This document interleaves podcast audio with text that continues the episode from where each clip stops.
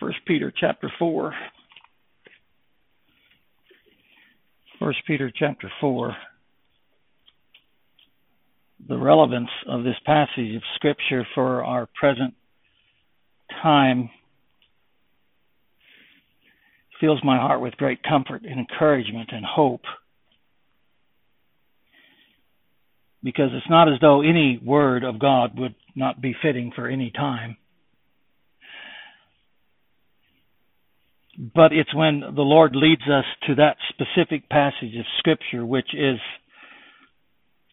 meet for our present condition and situation and circumstances, that brings us the greatest blessings. He leadeth me beside still waters, but he maketh me to lie down in green pastures of his word. So it's not that there's anything in God's word that would not be fitting for any time but it's being able to find or be able by God's grace to be able to have the scripture before us that is relevant for our present situation.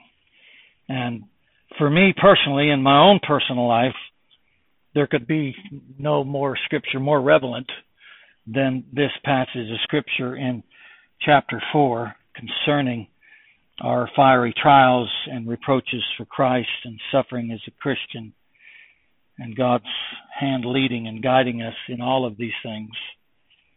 And yet, let me begin this morning as we prepare to read this passage of Scripture. I want to assure you this morning, as I've done before, but I wish to do it again, that I'm not speaking this morning as one who has fully apprehended this divine and blessed truth found in 1 Peter chapter 4, but as one, God willing, to know them for, more fully in God's own time. I'm not asking for reproaches and sufferings and fiery trials. I'm trusting in God's grace that if He so divinely ordains it to be so, that He would enable me to embrace these truths. Because that is the hope of every single believer in times of trial is the Word of God, is finding refuge in the Word of God. In God I will praise His Word, the psalmist says. So it is my hope that if God providentially, sovereignly deems it necessary for you and I to meet fiery trials and reproaches and sufferings as a Christian, that First Peter would be able to be a comfort for our hearts and our souls in the midst of all those things. For I know that though I've seen many trials and felt many reproaches over the past 40 years as a Christian, I realize also many others have suffered much more than I have or ever will. Some are even suffering at this very moment in parts of the world that are very devastating. Their trials are very fiery and their persecutions and reproaches for some of them, if not many of them, means death itself. I pray for them. I pray God grant them much grace and mercy. The Church of God was birthed in blood. It exists and thrives in blood, especially the blood of Jesus Christ. There's no greater experience for a child of God than to suffer for the things of God. For we could never match the sufferings He did and gave for us on Calvary anything coming from Christ, even the greatest of sufferings, is grounds for the greatest rejoicing if we're a child of God. My greatest desire in preaching the Word of God every Sunday, but especially uh, in every sermon, is that you might see Christ and learn of Him.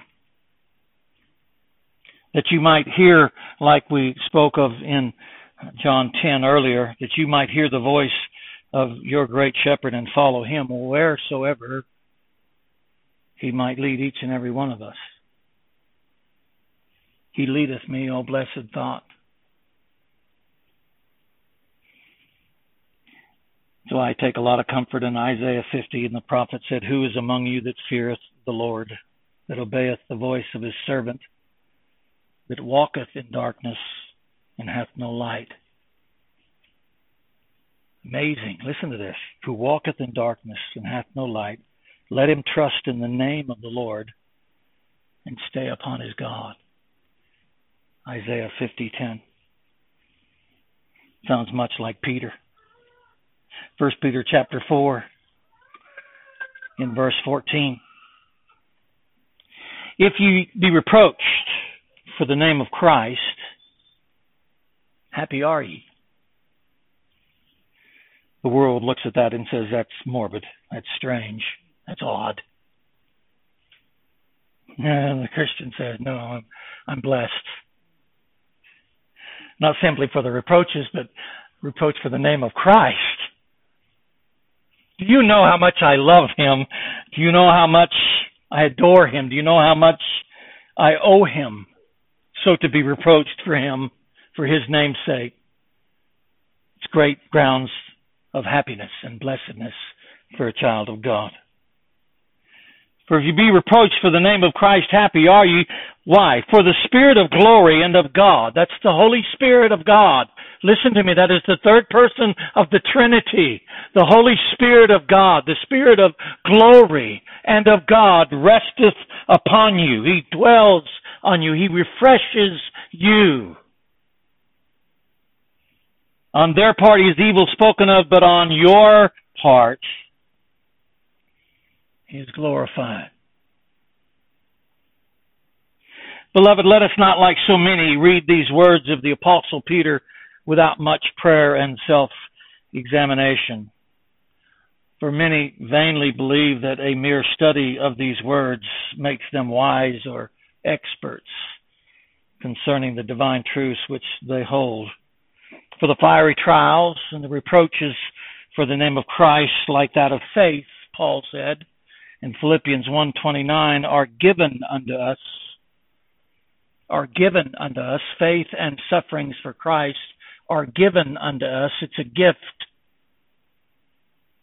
given unto us in the behalf of Christ. Again it focuses on Christ behalf of Christ I cannot emphasize that everything Peter is saying in this text revolves around us knowing Christ and being intimate with Christ, our oneness and unity with Christ. It's all about Christ, and Christ makes all things lovely and wonderful and beautiful and glorious. It's given unto us. It's not forced upon us like a vaccine attempted to be. It's given unto us, and it's in the behalf of Christ. The fiery trials which are to try us, try us, not consume us, not destroy us, but try us. Latter part of this chapter talks about God consuming the ungodly and the sinners, yet trials don't consume the believer. They, they help us. They benefit us. The fiery trials which are to try us are made grounds for rejoicing. Peter says, inasmuch as much as they allow us to be something wonderful and glorious, partakers, partakers of Christ's sufferings. Let me let me let me try to define this. It's infinitely too small to the comparison, but let me try, if I may. One of the hardest things for a parent is to see your child suffer. Oh, how you wish you could take that upon yourself. Do you want to be part of it? You want to take it?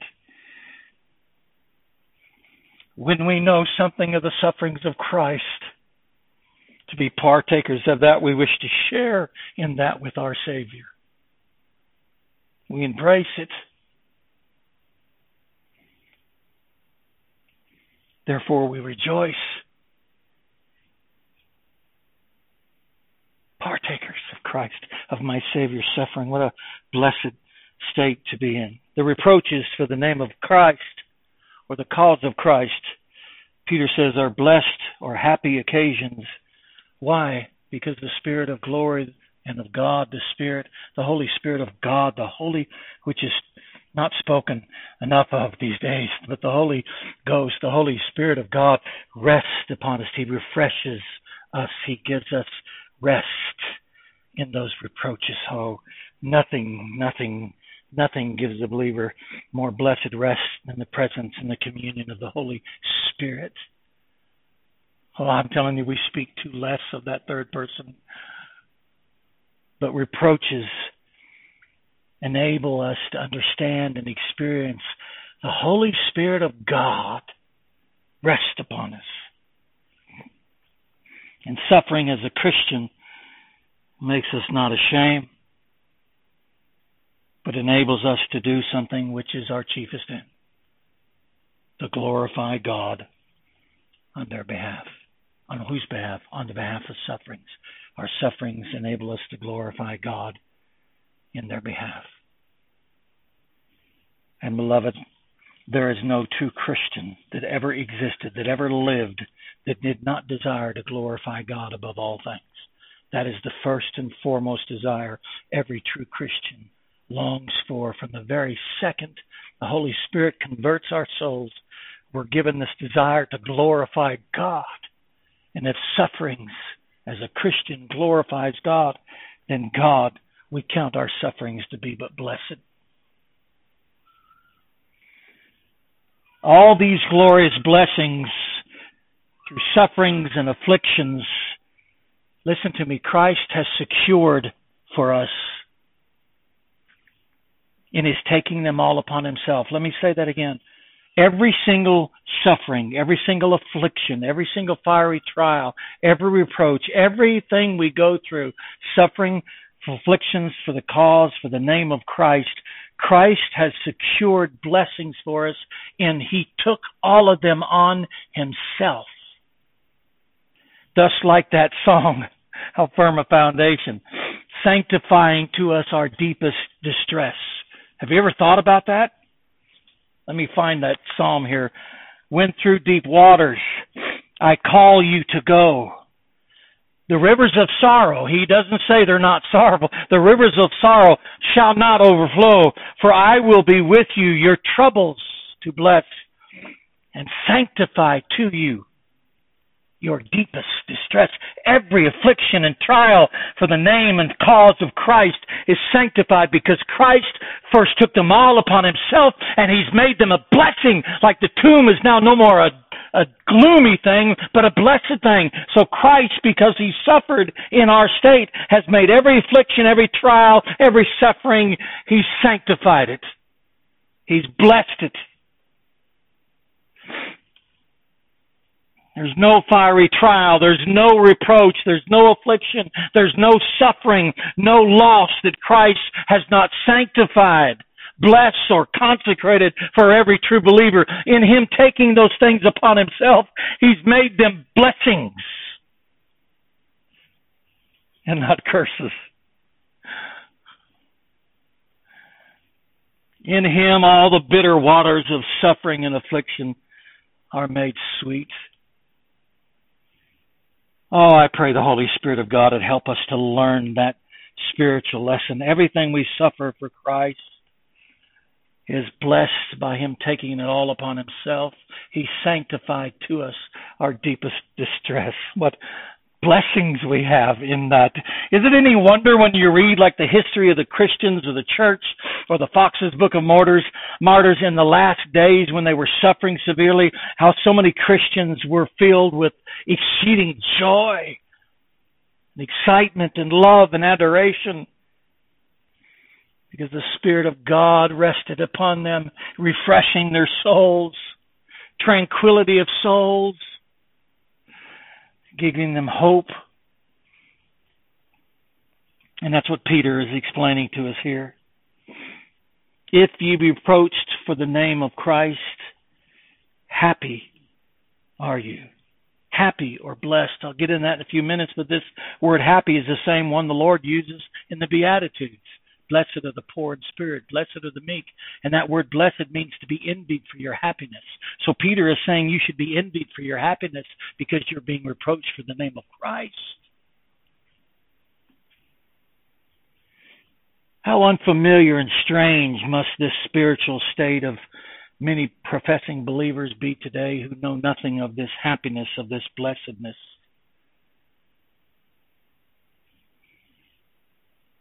And yet let us not underestimate the sorrow and pain which accompany such fiery trials and reproaches for Christ's name. Peter is not trying to say fiery trials and reproaches and suffering as a Christian is an easy thing. Heaven is taken by storm. Our Lord said, straight and narrow is the way Peter's not trying to belittle these things. He's not trying to say that fiery trials and reproaches and suffering as a Christian are easy things to bear. For even Christ himself suffered under such things that he might sanctify these distresses to us. Look over in Psalm 69. I know it's David speaking, but he's speaking also in reference to Christ. Psalm 69. I want you to hear the words of Christ in this so that you might understand that Christ does have a feeling of our infirmities. And knowing that reassures our hearts. Look over in Psalm 69, verse 16. Psalm 69, verse 16 Hear me, O Lord, for thy loving kindness is good.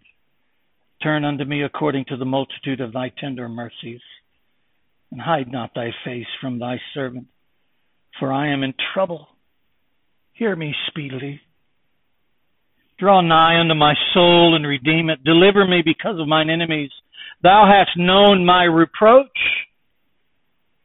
and my shame and my dishonor.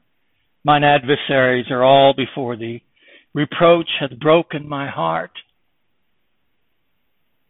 and I am full of heaviness. I looked for some to take pity, but there was none, and for comforters, but I found none.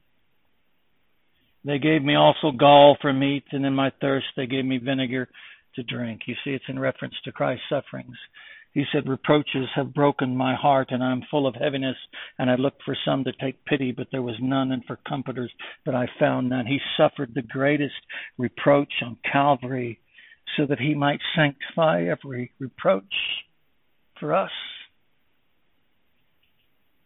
He suffered it in the severest that we might find rejoicing in ours.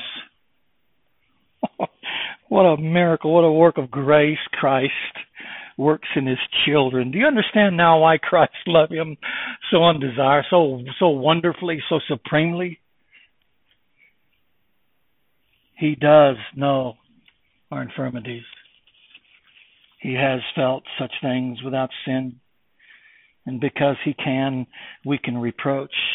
Because his heart broke was broken because of reproaches, we can rejoice. Because he was full of heaviness, we can be refreshed by the Spirit. Because he looked for some that took pity and they took none, our Christ takes pity on us. He looked for comforters and he found none, but we have the greatest comforter in our reproaches of all, the comforter, namely the Holy Spirit of God. I believe that's why in this verse, and for comforters, but I found none. In, in Peter, he says, but the Holy, the Spirit of God, the Spirit of glory and God resteth upon you. That's the great comforter, according to John. You see what Christ has given us. You see why these things Peter speaks about should be grounds of rejoicing and happiness and glorifying God. The world looks at that and does not comprehend it because they know not Christ. They know not the voice of our good shepherd, but we do. Paul said in Romans 15:3, "For even Christ pleased not himself." Listen to this. Oh, to be like the blessed Redeemer. For even Christ pleased not himself, but as it is written, the reproaches of them that reproach thee fell on me. All the reproaches sinful man had towards God fell on Christ. Can you imagine the weight of those reproaches, sinful man hates God. Like the old Puritan said, if sinful man could, he'd climb up into heaven and kill God. The depraved heart hates God. And Christ said all the reproaches that mankind ever had against God from time throughout all time and eternity. Christ said all those reproaches fell upon me. I took them upon me. All the reproaches they put against you fell upon me. And if we're going to have the same spirit and mind of Christ, then the reproaches that fall upon the name of Christ when they fall upon us, we too should rejoice because of those blessings, though we could never know nor suffer the level of reproaches which fell on Christ. When, beloved, we suffer reproach for his name's sake, we truly share in his sufferings, for which Peter says we are happy and blessed. Blessed to be envied for your happiness. If, again, if you be reproached for the name of Christ, happy are you, envied for your happiness. Why should we be happy? because there's a special manifestation of the Spirit of God because of reproaches that is uncommon to the normal working of the Spirit. Listen to me. We all at salvation received as much of the Holy Spirit as we're ever going to receive. I don't care what the charismatics tell you. We've received all the Holy Spirit. We're going to be received. Some of us are unaware of the fullness of it, but we received all the Spirit. The Spirit of God dwelleth in us until the day of redemption. We'll always have the Spirit of God dwelling in us. But when we're reproached for the name of Christ, Peter declares there's a special manifestation of the Holy Spirit of God that refreshes us in a manner like none other. Like none other. The ground, the divine cause of such happiness is because the Spirit of glory and of God resteth upon you. This is the most amazing and glorious state of happiness. It's unusual. It's uncommon. And one which turns all reproaches for the name of Christ into the richest blessings. And beloved, I, believe me, in these days that we're facing now, reproaches for the name of Christ are going to multiply. That's why I believe with all my heart the Holy Spirit leading Peter said, If ye be reproached. Reproaches for the name of Christ are coming upon the church, and many professing believers are running and hiding. Why not? Because they're hearing the voice of strangers and not of Christ. I'm telling you, that's what Peter's getting to at the end of this text, at the end of this passage. If the righteous are scarcely saved, judgment must begin at the house of God. He's gonna he's going to come in and he's going to separate the sheep from the goats, the wheat from the tares, and those that hear the voice of Christ will follow Christ. And those that do not will follow a stranger.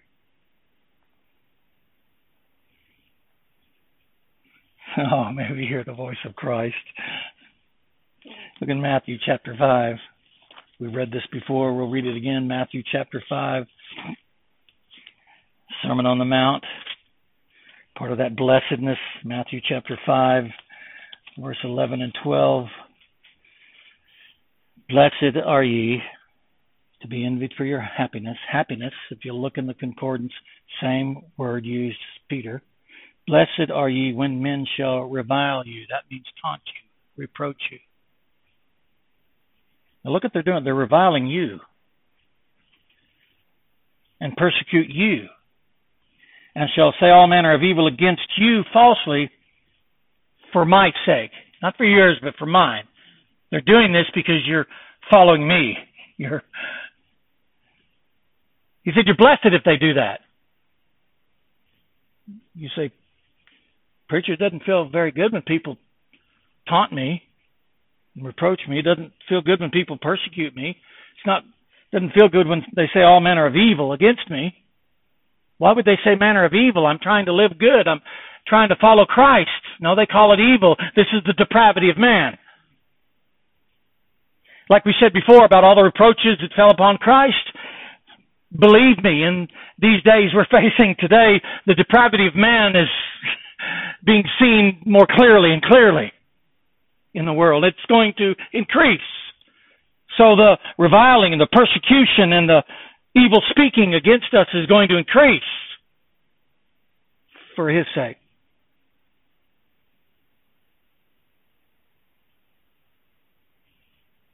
And it's a so slow progress. Follow me on this statement. It's a slow progress. Some people see the events going on in the world today as simply not having anything to do with Christianity. We need as Christians to wake up and realize that these seemingly small events are leading up to a larger one. They're leading up to a larger one. Don't follow the voice of a stranger. Follow the voice of Christ. He said, Oh, the preacher, all these laws and everything, mandates for vaccines have nothing to do with Christianity. Oh, yes, they do. Very much so.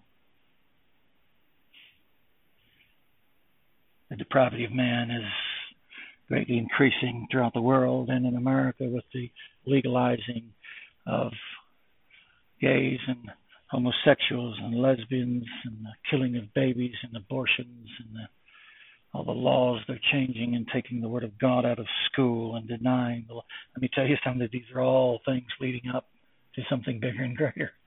Let me tell you be prepared because it's it's here. It's not coming, it's here. It it's upon us. But the Lord said, Blessed are ye if they do that. Verse 12, here's that word again rejoice. But look at the difference here. And be exceeding glad. That's what we should be of. Rejoice and exceeding glad. That's that's very happy, don't you think? Rejoice and not just glad, but exceeding glad. I mean, that's almost like a yippee. Why? For great is your reward in heaven. For so persecuted they the prophets which were before you. We're not alone. We're, oh, poor me, I'm suffering like no, no, you're not. You're, you're not. For great is your reward in heaven. Our Lord says here, says in heaven. That's the reason for our rejoicing and being exceeding glad. That's in heaven. But Peter declares a present blessing, which reproaches for the name of Christ brings. He says, namely, the resting of the Spirit of glory in God. For the Spirit of glory and of God resteth upon you, present, resteth upon you. Peter speaking about something present.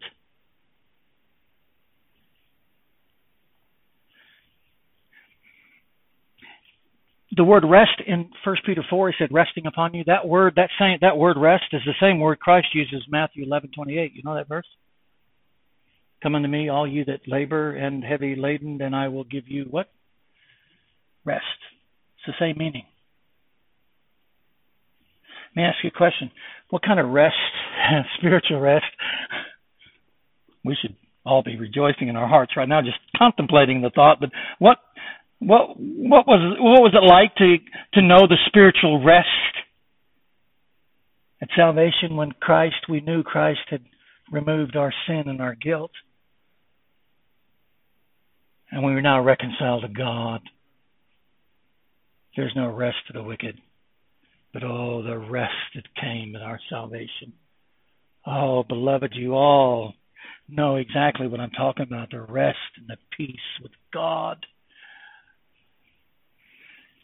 Peter uses that same word when he says about the Spirit of glory of God resting upon you presently.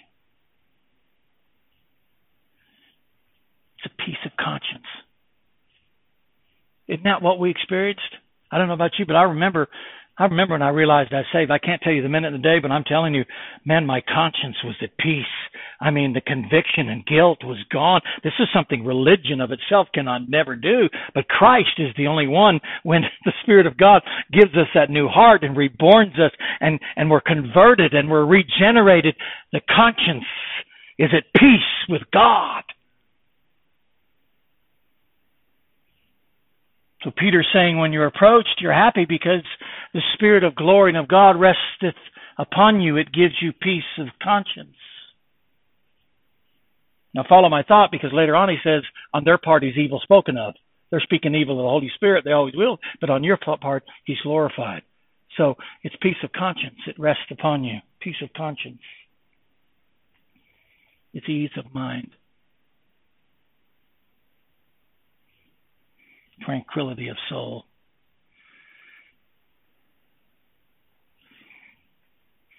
Okay, three Hebrew children, if you'll just bow down and worship our idols and dance to our music, just do that and you'll be okay. And no, our God shall deliver us.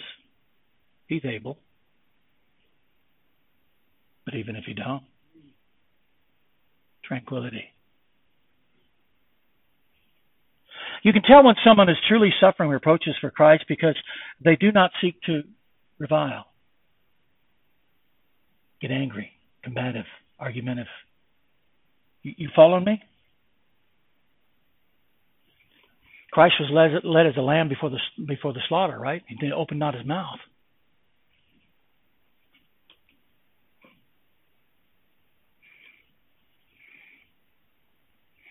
Peace of conscience, ease of mind, tranquility of soul. This by the very Spirit of God. Why? Look for in John chapter 16. John chapter 16. How does he do this? How does the Spirit of God give us this? Goes back to Christ.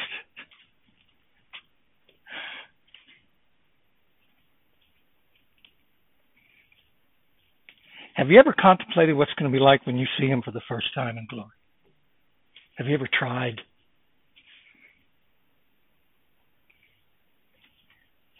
We ought to try that more often. Oh, my beloved is mine and I am his. John chapter 16, verse 12. I have yet many things to say unto you, but you cannot bear them now. Howbeit, when he, the Spirit of truth, is come, he will guide you into all truth. See, think about Peter. Spirit of glory and God resteth upon you. That tranquility of mind, that peace of conscience, he will guide you into all truth, for he shall not speak of himself, but whatsoever he shall hear, and that shall he speak, and he will show you things to come. He shall glorify me. For he shall receive of mine. Listen, that he will receive of mine. He will receive of mine. Show it unto you. Glory of the Spirit of God will rest upon you he will show it unto you. All things that the Father hath are mine, therefore I said it, that he shall take of mine. Twice he says that. When God speaks twice, listen twice as hard, and shall show it unto you. So what's this resting upon us? He's showing us the things of Christ in a manner and fashion unlike any other. You see why Peter says this is reason for happiness? for blessedness? Because the Spirit of glory and of God resteth upon you, reveals unto you the things of Christ, gives you peace of conscience, ease of mind, tranquility of soul. It's called the communion of the Holy Spirit the fellowship of the Holy Spirit. Oh, listen to me. Like I've said before, we speak too less of this third person of the Godhead. but he takes of Christ and shows it unto us. Yet how does the world respond to that? Well, like everything else. Look back in First Peter chapter four.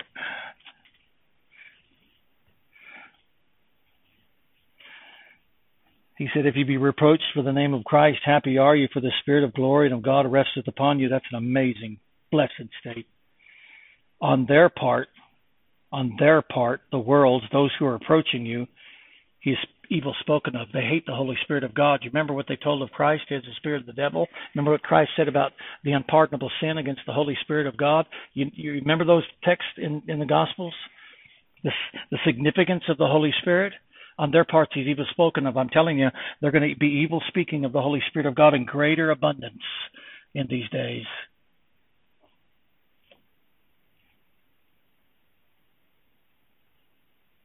And it burdens my heart. It grieves me. It even to some extent makes me angry when I see how so many of these charismatic movements abuse the doctrine of the Holy Spirit.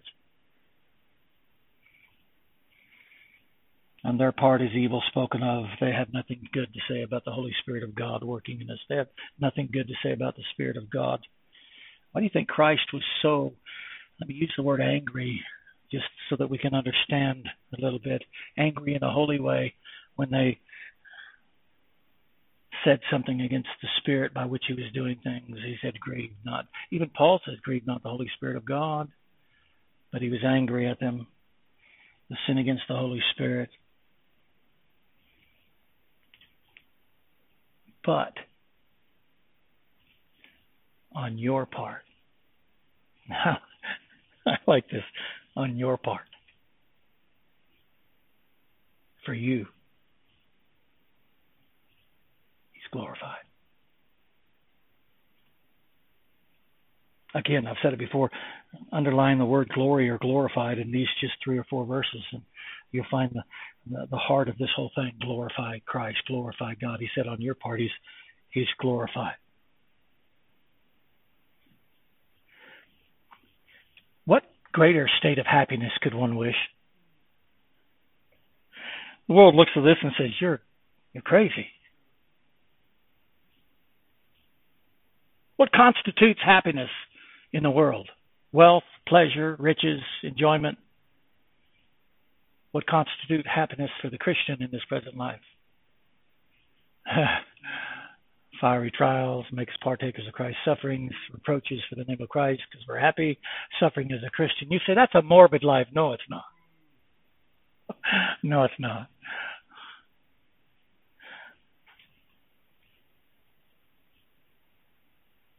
You look for a city not made of hands.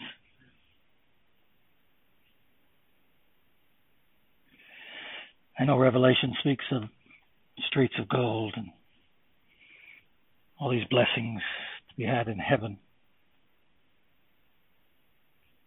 But heaven wouldn't be heaven without Christ.